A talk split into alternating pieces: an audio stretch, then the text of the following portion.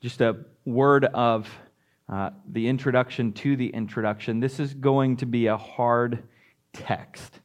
Uh, you may think, yep, Pastor, we opened it up middle of the week, and I was wondering how you were going to deal with this. It's a hard text because what seems to be on the surface the main purpose of this text, it, it actually isn't.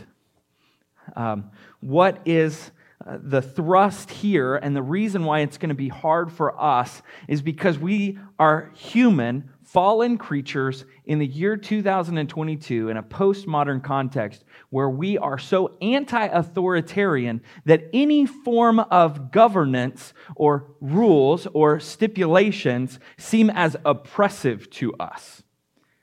We don't like to be corrected. We don't like to be called to obedience. Unless you're just sitting in the pew and you're like, I don't know, I kind of like rules. So maybe we err on one side or the other. The rebellious, don't give me rules, man. Or maybe you say, could you give me some more rules so that I could keep them and earn my status? We, we could err on one of those two things. And if you're sitting there, I think that is one or the other is where you sit today. And so we must ask ourselves will we be obedient to the commands of God? And may we be reminded that it's not just a worldly authority that gives us commands. It is, as we'll see in the text, God Almighty. So as we look to this text, the main theme and the title of the sermon is covenant obedience. Covenant obedience. I want to, as we go, be able to talk about the text and the original context and setting in which it's in, and then to be able to transition into, in light of what has happened from that point to now, what covenantal obedience are we required? Okay? Because praise be to God, the chapter in Leviticus where shellfish are forbidden has been superseded in Acts chapter 9, I believe, or 10. But there is a covenantal obedience that we are still obligated to. And I think we will see that this morning. So, covenant obedience covenant obedience. We just came off of Genesis chapter 16 and obviously 15 preceding that, where Abram and Sarai have taken into their own hands what they anticipate as God's not going to give us what he says he's going to give us. And that might be a critical statement because our brother Paul in Romans chapter 4 says that Abraham does not waver in his faith. So while we see in verse 20 where Abraham bows his face in laughter, Paul says he did not waver in faith. So, where Abram and Sarai have taken into their own hands this uh, predicament to raise up for themselves a seed who will cause them to be a great people and nation, promised in Genesis 12, reminded in Genesis 15. They mess it all up. And so, in the middle of this text, you have this reminder for now Abraham and later his wife Sarah that no, this seed will come by Abraham through Sarah. And it is to him will this everlasting covenant be established. But there is a stipulation here that when God speaks into this situation, into this narrative, as he always does, there is a command. There is a command to obey. This is different than what we've seen in Genesis chapter 12 and Genesis 15, where the promises are made there were really no covenantal obligations. There was no obedience necessarily, other than the fact that when Abram was called by God out of the land of Ur, he says, Go. Go where? I'll show you. With what? Nothing. Go. But these covenantal uh, blessings that God has shown, that Yahweh has shown in chapters 12 and 15, are now given this responsibility of obedience through this covenant sign of circumcision. I don't know if you feel like Genesis 17 is all about circumcision. It's not. Now, if a more wise person comes along and says something, what do we do? We take it to Scripture and we look at that. But we remember other signs of covenants, namely the covenant that God makes with Noah after the flood. What was the sign of God's covenant that he would never again flood the earth? It was the rainbow. But what is a sign? It is something that points to something else. Our our, our brother in our local congregation, Paul, is going to Florida. He's not going to Orlando. But if we were to focus all of our attention and focus on a sign, it would be as if we go to Orlando and we see this massive crowd out in front of Disney. And you pull out of your car and you're like, this, this must be it. Let's go and see what, you're, what, what they're doing. What's the hullabaloo about? And you go up and you see, and all they're doing is they're huddling around the sign that says Disney ahead. Guys, that is not the point. The point is what comes from the sign. The sign is a reminder of what God is doing. And so, in this obedience being required, God then shows at the end of this text that Abraham does obey.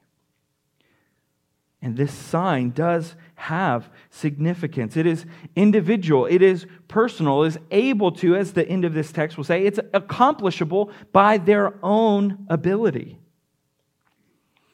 Yet, in light of church history, in light of how the canon unfolds, there is a greater circumcision that is needed that even enables our obedience. Because a reminder throughout Scripture is that while circumcision was continued to be practiced, it was a huge uh, marker of the people of God to make them different. I, I don't think there's any surprise whatsoever that while in chapter 16, this common practice of marrying other wives, when God has said the two will be one flesh, one wife, one husband, one flesh. That as Abram takes uh, Hagar to be his second wife, there is now an obedience to the commands of God and a marking out of who God's people would be for both Abraham and his offspring. God would be their God. What a remarkable thought that Abraham's offspring would be his God and Lord. Similar to how King David reflects on these same truths that the king who would come, who would sit on his everlasting throne, would be both his God and king.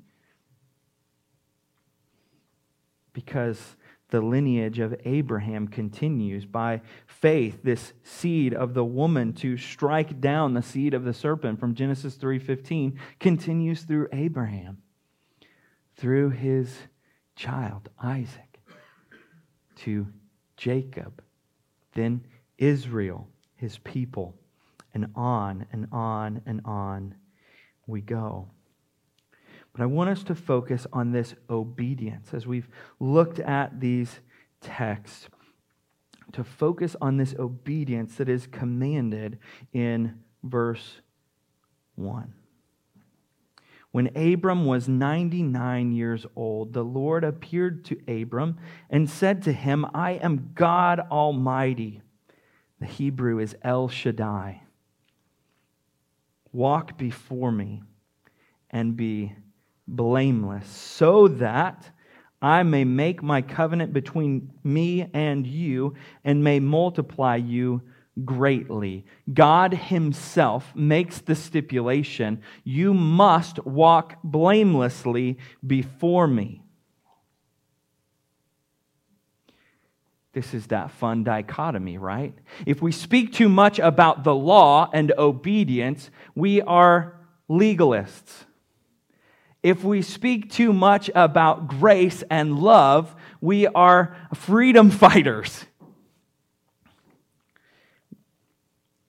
We are theological tree huggers if we do things like that.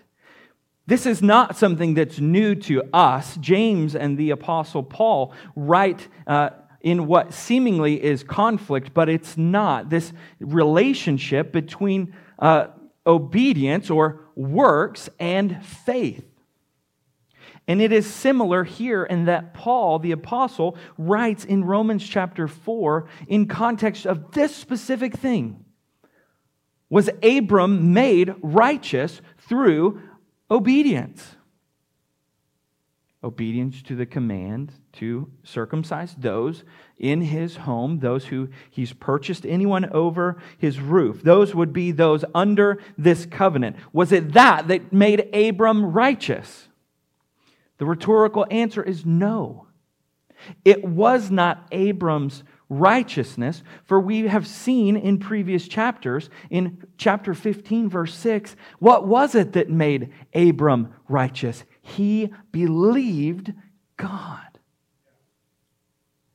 So, how is a person made righteous? By faith. How is a person in the Old Testament made righteous? By faith. How is a person made righteous today? By faith. In the promises of God, and for us who now have seen the unfolding of revelation in Jesus Christ, it is by faith in Him that we are made righteous. So while this circumcision that God gives to Abram, it is a greater circumcision that will come. For Moses writes towards the end of the Pentateuch in, Deuteronomy chapter 30 that there is a circumcision of the heart. For the obedience that is commanded in chapter 17 of Genesis cannot be kept. That there will be times in Israel's history where they fall off the way and worship idols, worship other gods, and don't obey this command to be circumcised. This obedience, there's something greater here. There is obedience that is required that cannot be adhered to. As one commentator says, this makes this text really messy. Did Abram sin? Yes. Did Abraham sin? Yes. Did Abram believe God? Yes. Did Abraham believe God? Yes.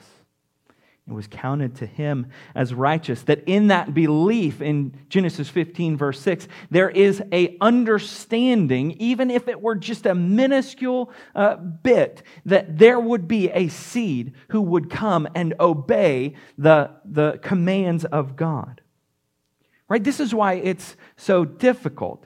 If it's difficult to hear, uh, it's difficult to preach because there is no law. Moses hasn't been given the law on Mount Sinai to give to his people, and what we have is what God reveals to Abraham.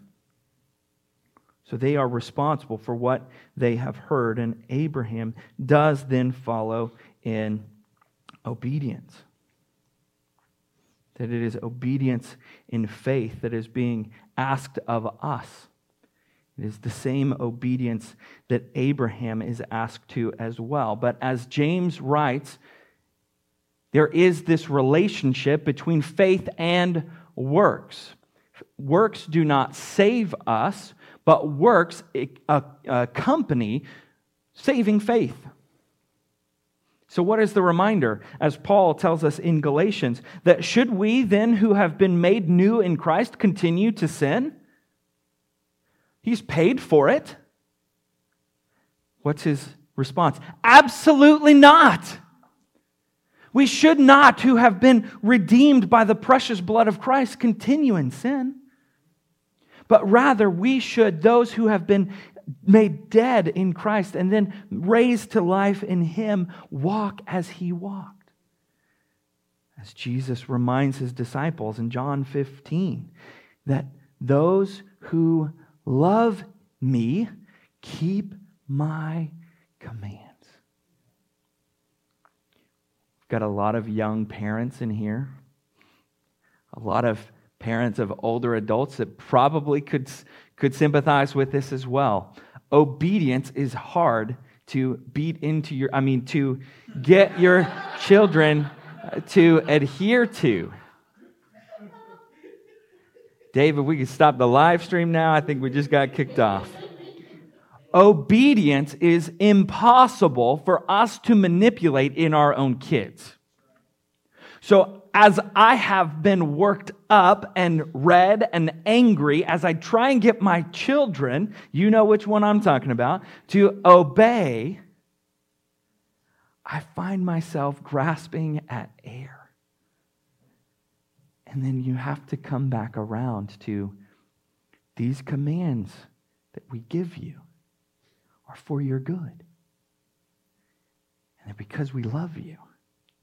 This command for this physical sign is to mark out from this point forward the people of God from all other nations, that they wouldn't worship the gods of Baal or the gods of Canaan or any of these things, but that they would worship El Shaddai, the God who has covenanted himself with them that this obedience that is required is also accomplished through God Himself. This faith that Abraham has, that is seen in the future, it has been secured in the fact that God has ratified His covenant by walking in the middle of the cut into pieces, saying, I will uphold both sides of this covenant.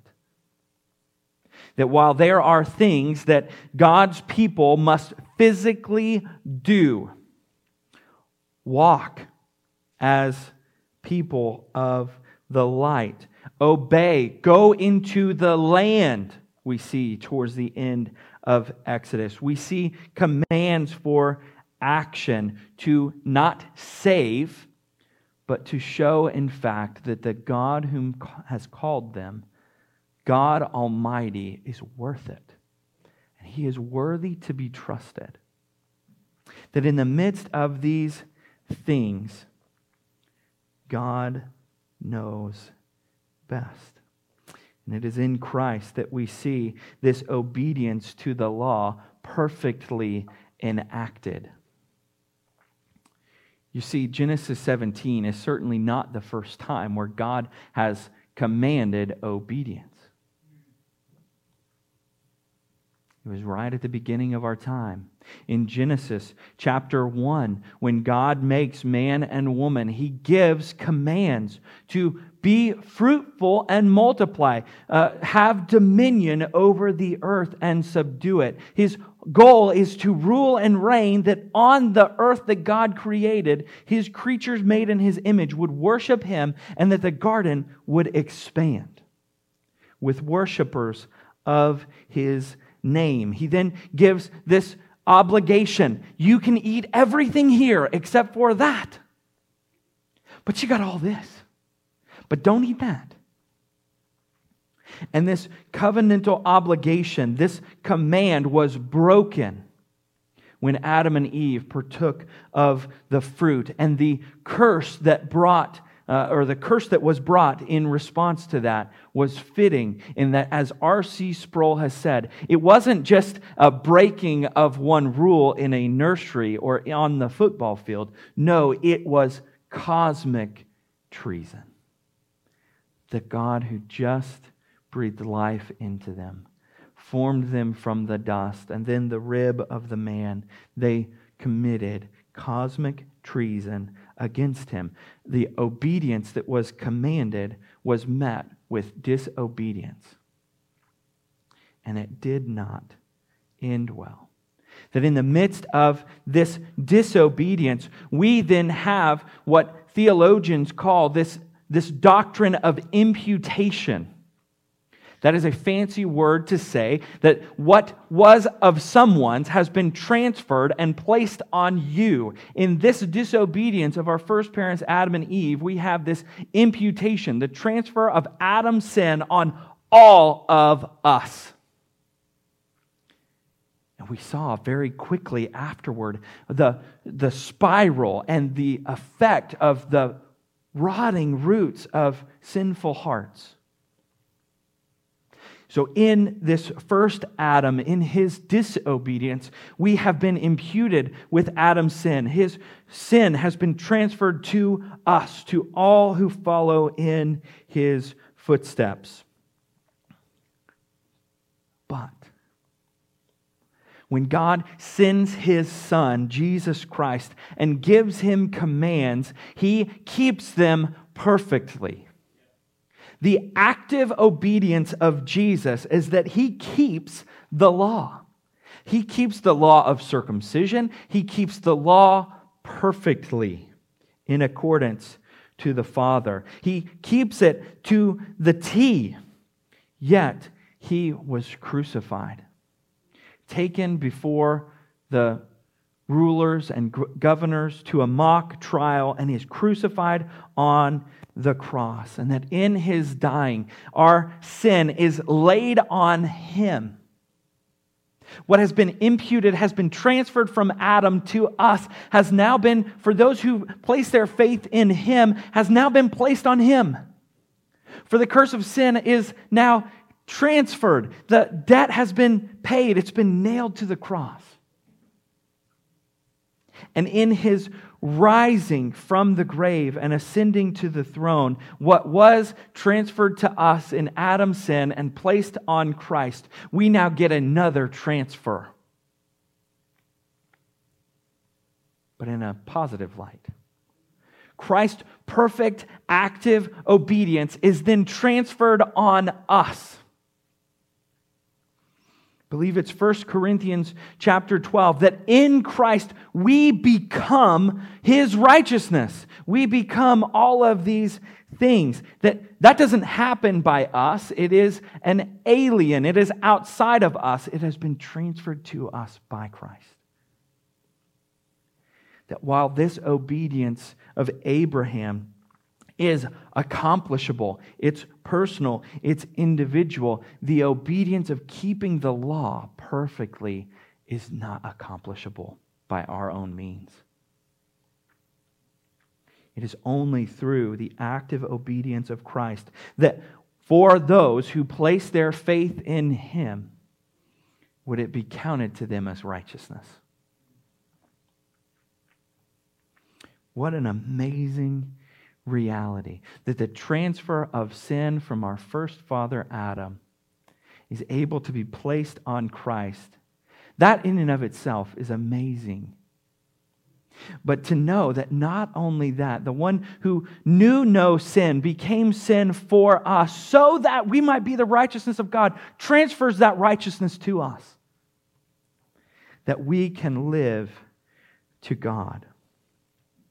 So, this covenant sign of circumcision with the foundation laid of the call to obedience is to show this people and this place. It's to reimagine uh, what the garden would be.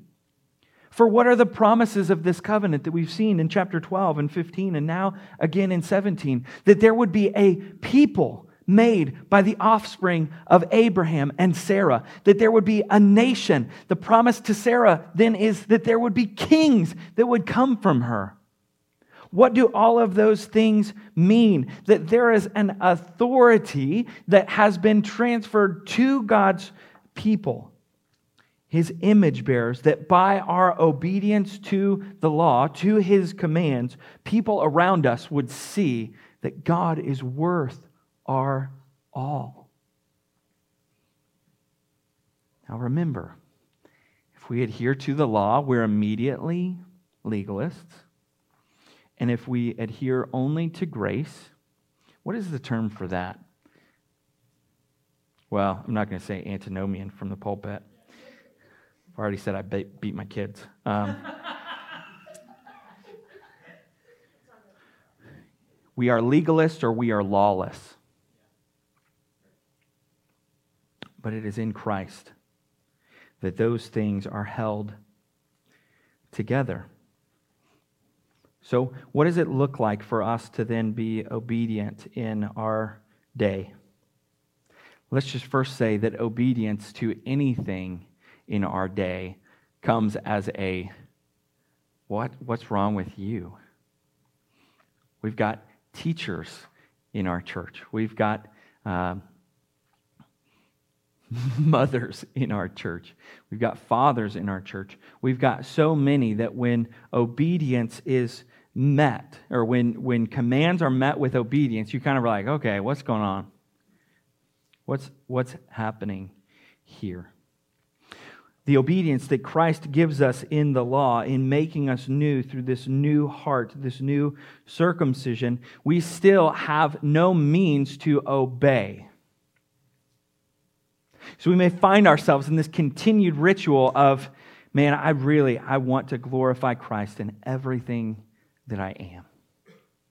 And like the Apostle Paul, we say the things that I want to do, I don't do. The things I don't want to do are the things that I do. What's wrong with me? A wretched man that I am we have both been given the circumcision of a new heart in this new covenant that has been secured through the sacrificial death of Christ. And we have then been given a seal. Just like this covenant sign of circumcision, we too receive a seal. It's not physical, it's not visible, it's not just individual, it is spiritual. It is the sealed promise of the Holy Spirit. That in that spirit, as the prophet Jeremiah says, that the law of God will be applied on our hearts. That while we may still continue to sin, and we will, the Spirit of God continues to speak into our hearts that we are children of God. So that when we disobey, when we don't keep the law of God perfectly, we are both comforted with a reminder of who Christ is as the perfect righteousness, the perfect obedient one, and at the same time are enabled and equipped with strength to continue on. So we don't come to the end of ourselves and that, oh, Paul doesn't stop the fight when he says, What wretched man I am. He keeps going we are able to apply those truths of Christ's death on our behalf and allow the Spirit to speak into, to empower us, to fill us up, to what? To walk. Brothers and sisters, whether you're a new believer or have been a believer for 20 years, we still need to learn to walk. Continuously throughout the New Testament, we are reminded to walk in a manner worthy of our calling. What is that? It's a reminder to obedience, to a reminder of a different way where we step off in disobedience and mirror our first parents, Adam and Eve. We are told now to walk in a manner worthy of our calling, to walk in the obedience of Christ through his example and by his spirit, we are enabled to do this. And while we will not be perfect, I don't believe in perfectionism in a spiritual sense. We are awaiting glory for that day where the things that are wrong with us in a physical sense and a spiritual sense will be made completely new. We can continue to pursue these things just like Abraham and Sarah. Now, you may be thinking you've gotten a long way through and you haven't even talked about. At the beginning of our time with Abram and Sarai, you were struggling to, to be able to talk about their names. And now the Lord Himself, through His Word, has given you an opportunity to correct it. And that Abraham is the new name and Sarah is the new name. Let's talk about new names. I don't know a lot about the etymology of these names. I don't know what their spiritual significance is in light of these things. I think there are continued reminders that God has changed Abraham and Sarah. From the time that he brought them out of the land of Ur to now, 99 year old Abraham, 80 something year old Sarah. God has changed them and wants to signify that with a physical sign. We don't see that happening. So, you, in, in current times. You don't need to go and change your name. Oh, I, I'm rededicating my life to Jesus. I'm going to change my name. This isn't the witness protection program. You don't need a new name, you need a new nature. So if you are continuing to sin, if you are continuing to walk more in disobedience than obedience, you don't need a new name. You don't need a physical sign to help spur you on to these other things. You need a new nature. As Paul reminds us in one of the letters to the church at Corinth, we have in Christ been made new. The old has passed away, the new has come. This is true for those who have placed their faith and trust in Christ. So may you be encouraged that while you and I continue to disobey, sometimes willfully, and sometimes seemingly as if the strength of the whole world is pulling us towards sin. May you look to Jesus, the one who has obeyed perfectly and has transferred that righteousness to you if you've trusted in faith and secondly, may you pray that the Spirit would continue to fill you up to do that. Why? Because the same very reason that God has now called Abraham and called the people of God to show by this covenant sign what God is like in the watching world. May you center everything about you on the obedience of Christ. May you not walk away from here saying, My pastor said righteousness comes by works but that you would all the more recognize that your righteousness comes by faith. Somebody did have to work for your righteousness, and it's not you. It was Jesus Christ. Drill deep into those truths that it is by faith and faith alone in Christ and Christ alone. And oh, what a grace that that is that we would not boast. And secondly, that you would pray to the Spirit who now has sealed you until the day that you will take possession of your inheritance. May you pray that He would fill you up to live and walk in obedience as you are reminded of the God who has called you out, who from before the beginning of the world has chosen this means that by faith in Christ, we would be saved and would worship him in spirit and in truth. What an amazing reality of our triune God. That the Father, the Son, and the Spirit are active in our obedience and in our display of his glory, so that through the church, those redeemed believers, so that through them, the wisdom of God would be known to the world. Let's be obedient, trusting in the obedience of Christ for our righteousness this week. Let's pray.